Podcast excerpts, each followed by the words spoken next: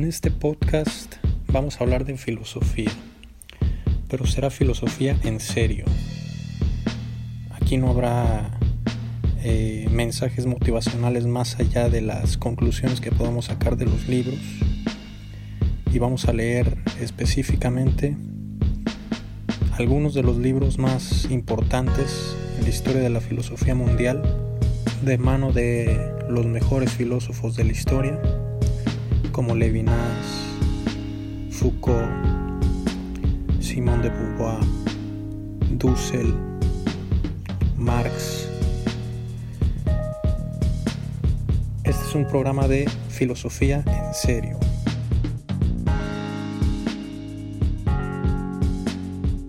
Bien, vamos a empezar ahora con otro libro. Eh, para cambiar de tema, vamos a ir con economía. El libro es 16 tesis de economía política de Enrique Dussel. Este libro va de la mano en buena parte del principio del libro de Marx y su teoría del valor, acerca de qué es el valor, cómo se constituye, cómo se crea y Dussel lo sigue de cerca desde los Grundrisse, pasando por los tres tomos del Capital y muchas, si no es que todas, de sus redacciones. El mismo Dussel lo dice que no existen ni han existido marxistas que hayan comprendido a detalle o a su nivel de detalle a Marx. Ni Althusser, ni Zizek, ni el mismo Lenin. Entonces es muy interesante y aborda a Marx como ningún otro. Y de una manera más simple, porque Marx es muy difícil. Es muy difícil. Vamos a comenzar con la tesis 1. Son 16. La tesis 1 tiene por título La espiral de la vida necesidad, valor de uso, consumo y residuos. El subcapítulo se llama Materia, Energía y Entropía. Comenzamos. Nuestro universo, hubo o hay otros, tiene miles de millones de años desde su explosión inicial. Está constituido por materia y energía. La física tradicional desde Isaac Newton nos inclinó a pensar que leyes necesarias nos permitían analizar los movimientos del universo en el tiempo, hacia el futuro o el pasado, de manera reversible, ya que los fenómenos son repetibles y por ello predecibles. O sea, tan simple como analizar, por ejemplo, la trayectoria de un balón cuando se le pega con cierta fuerza en cierto ángulo, con cierto momento y cierto vector.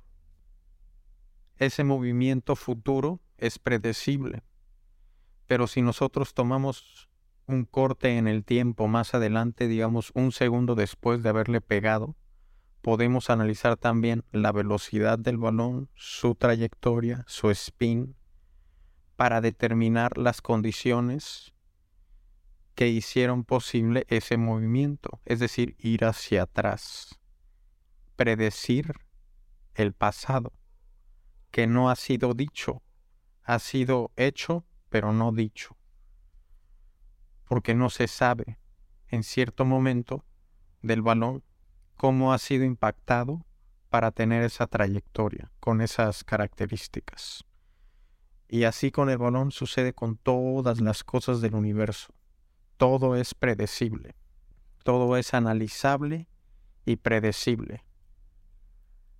Al menos hasta que nos topamos con la cuántica o física cuántica, que si uno detecta la velocidad, no puede detectar la posición y si uno detecta la posición, no puede detectar su velocidad de las partículas subatómicas. Pero bueno, en lo macro, que es lo experimentado, desde nuestra perspectiva, es analizable hacia el futuro y hacia el pasado esta concepción de la física está detrás de la filosofía moderna y de la economía estándar actual dominante como ciencia. Se pensaba en un círculo cerrado, ¿Por qué? Porque también la materia y la energía disponibles son constantes, no cambian. La materia y la energía, más bien, la energía es la primera ley de la termodinámica. No se crea ni se destruye, solo se transforma. No hay nunca más o menos energía en el universo. Es un sistema cerrado, o un círculo cerrado. Nada sale y nada entra de energía. Nada se pierde y nada se crea. Solo se transforma.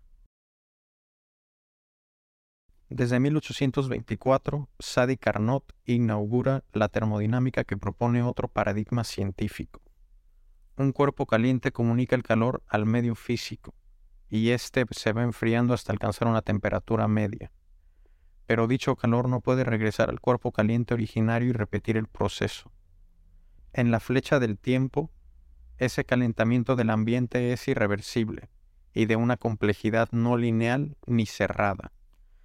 O sea, en el tiempo, la energía que se ha transferido de un objeto a otro, por ejemplo de la olla o de la tetera, al ambiente, al medio ambiente, al aire en el ambiente, es irreversible. Aunque sea analizable, es irreversible es analizable en la cabeza, pero es irreversible físicamente. Se tendría o se tiene que imprimir más energía al sistema para volver a calentar el aire. No puede regresar a la tetera o a la olla y luego volver a calentar el aire.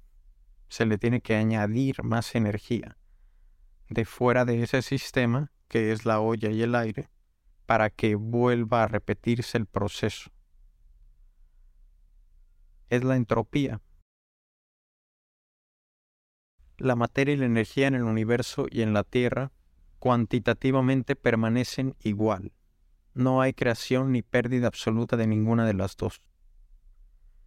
Y ahí pone un paréntesis para la Tierra, porque la cantidad de materia y de energía en el universo siempre permanece igual, pero en la Tierra hay un asterisco o un paréntesis. ¿Cuál? Que sí es verdad que la, la, la materia y la energía no se pierden ni se crean, sino que solo se transforman. Y por lo tanto en la Tierra debería de haber siempre la misma cantidad de materia y de energía, pero no porque a veces caen meteoritos o elementos que están bajo la influencia de su gravedad y que pueden caer aquí en la Tierra. Por ejemplo, un nuevo meteorito que cae ya añadió materia y energía en la Tierra. Y el helio que se escapa todo el tiempo por la atmósfera también cambió la cantidad de materia y de energía en la Tierra. Ahora hay menos. Es un pequeño asterisco. Pero básicamente se queda igual cuantitativamente, cuantitativamente. Pero cualitativamente, dicha materia y energía se transforman de ciertos elementos en otros, por ejemplo de hidrógeno en otros más pesados, como el helio o los metales que se forman en el centro de las estrellas bajo fusión nuclear. Y con respecto a la vida, fenómeno por ahora solo situado en la Tierra, en materia y energía disponibles para el metabolismo de la vida en residuos utilizados o consumidos por dicho proceso vital. Ahí hay un error. O sea, se transforma de materia y energía disponibles para el metabolismo de la vida en residuos utilizados o consumidos por dicho proceso vital. Se transforman en residuos en elementos u objetos consumidos. Cualitativamente entonces no permanece igual la materia y la energía de la Tierra y del universo, porque se transforma de procesos naturales que dan como resultado dan como resultado materia y energía útil para la vida, disponible para la vida, las transformamos nosotros por su utilización o su consumo en materia y energía no disponible para la vida, o sea, en elementos no reciclables, no renovables, en basura, en desperdicio, en residuo, cosas que ya no se van a utilizar, porque nosotros tiramos la basura y tal vez se la lleva a un centro de reciclaje y ahí tiene una utilidad esa basura que era para nosotros. El plástico, el metal, el papel, el vidrio o cristal. Y ahí le dan otro uso, lo reciclan, pero hay ciertos residuos que no, que se van a un tiradero o vertedero, por ejemplo. Y allá lo podrán utilizar como abono tal vez o para hacer abono. Si es así, hay menos basura. Pero el punto es que no se puede reciclar el 100% de la basura.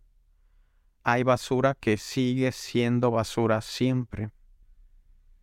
Eso lógicamente. Y realmente, ni siquiera el plástico, el papel, el cristal, el vidrio, el metal, se reciclan. Se quedan como basura. Al menos en muchísimos países del mundo. Latinoamérica, África, el sudeste asiático, comunidades rurales de todo el mundo, permanece como basura. Entonces, cualitativamente, la materia y la energía cambia de disponible para la vida a no disponible para la vida. Es la entropía, pero a nivel biológico, humano, económico. Es la tasa de té y el ambiente. Ya no puede regresar. De disponible para la vida pasa a no disponible para la vida como residuo basura y ya no puede regresar a ser disponible para la vida otra vez.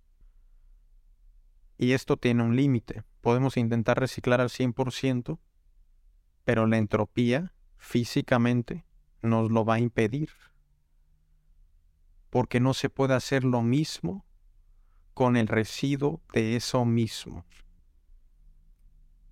No se puede hacer lo mismo con el residuo de eso mismo porque viola la ley de la entropía, que hay transformación cualitativa de energía y que para que vuelva el sistema a generar lo mismo que generó, hay que reimprimir energía o reciclar la energía en la medida de lo posible, pero nunca es reciclable el 100%.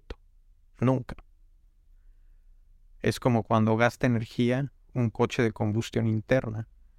No se aprovecha el 100% de la energía, hay pérdida. Ese es el límite físico para el reciclaje o la reutilización de los objetos consumidos por el ser humano. En el caso de la vida humana, transforma la materia y la energía con valor de uso, consumiendo dicho valor y transformándolas en inútiles, sin valor de uso. De manera que la vida es lo que dijimos, es lo que acabamos de decir, pero ahora en términos económicos. De tener valor de uso pasan a no tener valor de uso las cosas. Ese es su cambio cualitativo de manera que la vida se constituye en un factor que acelera la entropía propia del universo inorgánico, como dijimos también. Esto tendrá, como veremos, efectos esenciales en la economía. El ser humano viviente.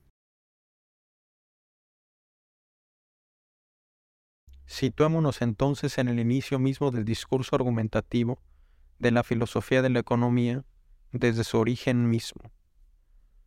El planeta Tierra, que se originó hace unos 5 mil millones de años, un punto perdido entre millones de galaxias, es sin embargo el lugar desde hace unos 3.500 millones de años, donde se dieron las condiciones para que emergiera el fenómeno de los seres vivos.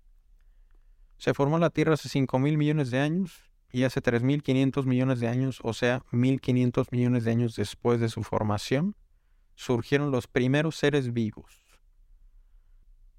La complejidad de una simple célula es mayor que la de todo el universo inorgánico, constituido solo de macromoléculas que se expanden a la velocidad de la luz en un universo inmenso con distancias de millones de años luz. Es más compleja una célula que cualquier cosa no viva. Por ejemplo, una bacteria ya es más compleja que, por ejemplo, el Sol, o la estrella más grande del universo, o la galaxia entera, los meteoros, las estrellas de neutrones, los agujeros negros. Es más compleja la célula, la bacteria, que todo eso. ¿Por qué? Porque todo lo demás está a la deriva y en cambio la célula viva busca su propio alimento, quiere permanecer viviendo, quiere permanecer siendo un sistema cerrado, aparte, separado de todo el universo inorgánico.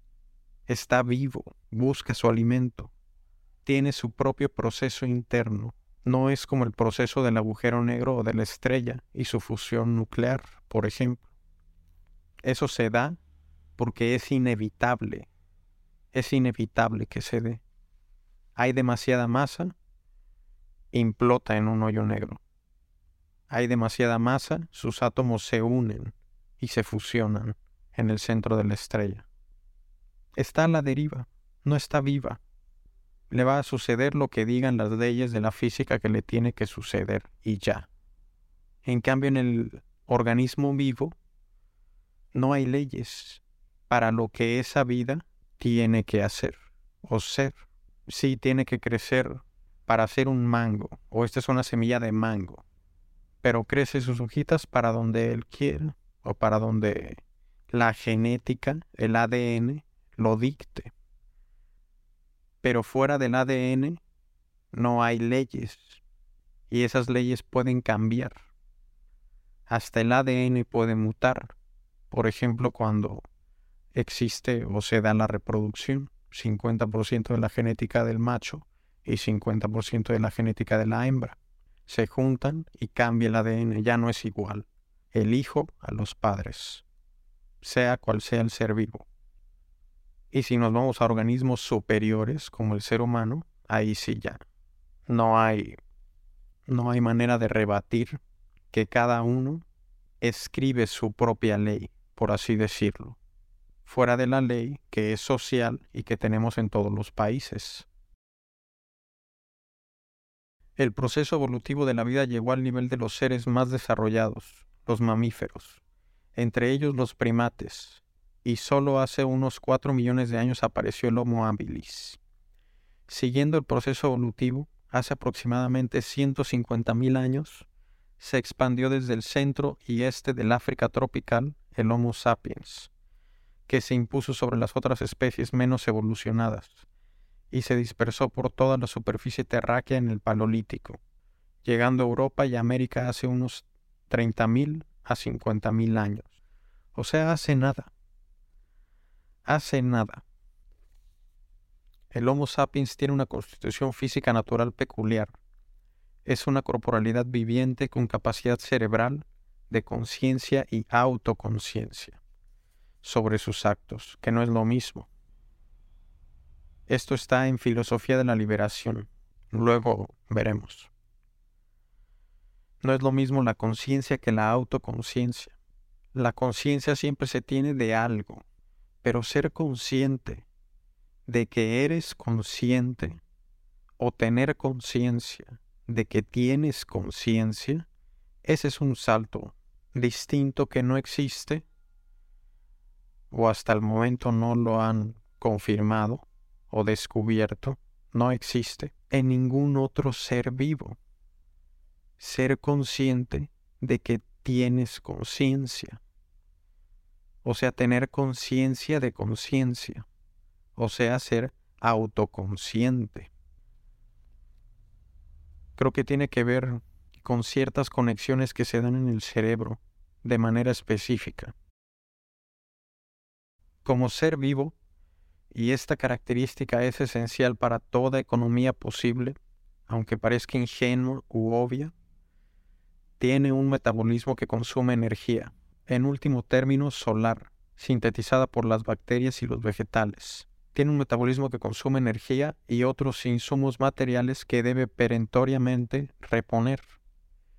El ser vivo es frágil, vulnerable. Si no se alimenta se desnutre, y si come sobre límites se indigesta, y pone en peligro su existencia. Si no bebe el líquido necesario se deshidrata, y si bebe demasiado se ahoga. Si pierde temperatura se enfría, y si la sufre en alto grado se carboniza bajo el sol implacable del desierto. La vida humana está delimitada dentro de estrechos marcos o condiciones que deben ser respetados con todo rigor, de tal modo que si no se cumplen, la muerte es el desenlace inevitable. O sea, es una vida que debe de estar en constante balance, el balance de su propia especie. Si se sale de esos límites, de esos rangos, se puede morir puede llegar al término de su vida. Es una trágica dialéctica de vida o muerte.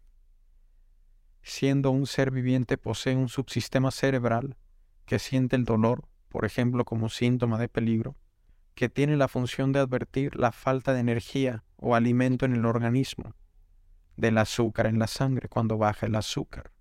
Necesitas comer. Cuando baja el azúcar, el cerebro detona una señal, el estómago le manda señal al cerebro y el, y el cerebro detona una señal de hambre. Necesitamos comer, elevar los niveles de glucosa en la sangre. Falta de energía o alimento en el organismo y de otros recursos que le indican que debe producir una reposición de los mismos.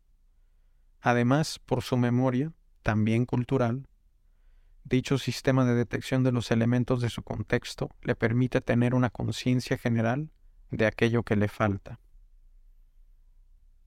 O sea, no le faltan las mismas cosas, ni recuerdan las mismas cosas un mexicano que un argentino, o un alemán que un japonés, o un estadounidense que un francés. Por eso a veces se habla de globalización, hay algunas cosas que se han globalizado, por ejemplo la economía o la política también.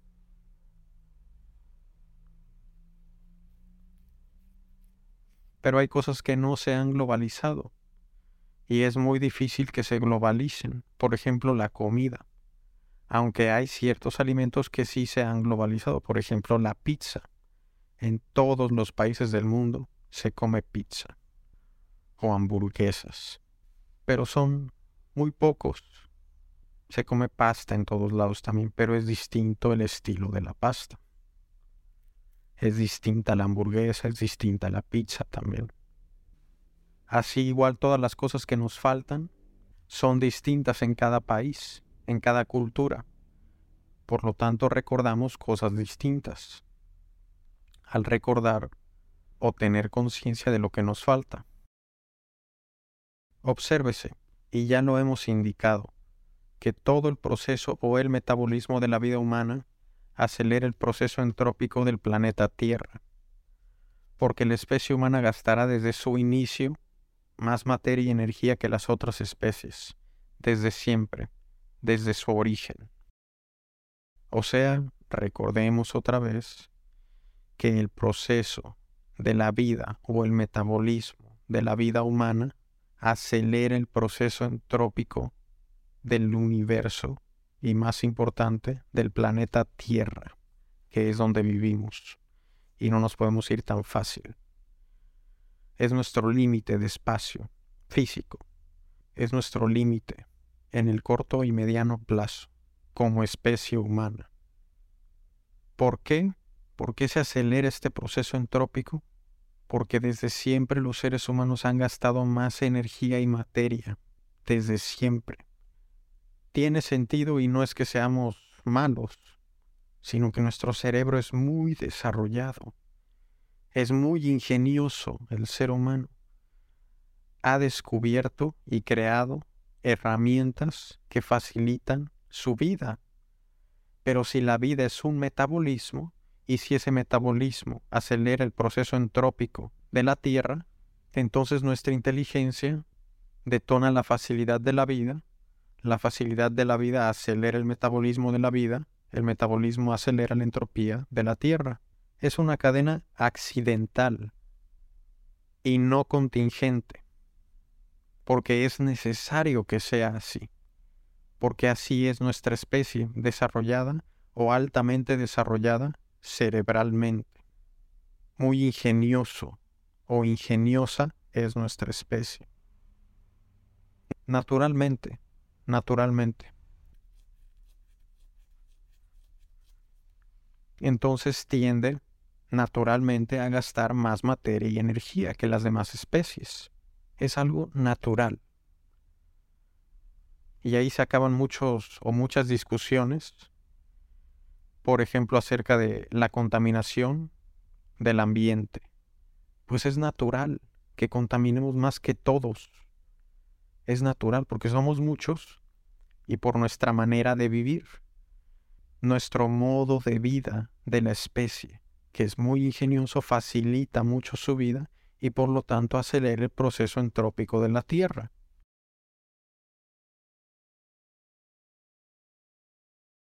Vamos a dejarle aquí por hoy. Nos quedamos en la página 19 y vamos a entrar en el próximo episodio al subcapítulo de la necesidad. Y ahí se va a ver por qué es una espiral o por qué este capítulo se llama la espiral de la vida. Es una espiral y es una espiral de la vida precisamente. Ya tenemos las herramientas para descifrarlo, pero lo vamos a ver a detalle en el próximo episodio quise cambiar de tema eh, porque ya llevamos 10 episodios de totalidad infinito. Entonces me parece una buena, un buen número de episodios para estar constantemente cambiando de tema. Vamos a regresar a totalidad infinito, no se preocupen. Y vamos a continuar donde nos quedamos. Pero cada 10 capítulos voy a cambiar de libro y abordar, no sé, unos 4 o 5 máximo, porque son, es difícil estar cambiando de tema y continuar con el hilo de la explicación en que el episodio se quedó. Pero yo creo que sí, unos cuatro o cinco máximo libros vamos a poder estar leyendo simultáneamente. Hasta entonces, tengan un buen día. Gracias. Y si en alguna de las plataformas en donde me escuchan pueden dejar comentarios, déjenlos. Me encantaría leerlos. Hasta la próxima. Gracias.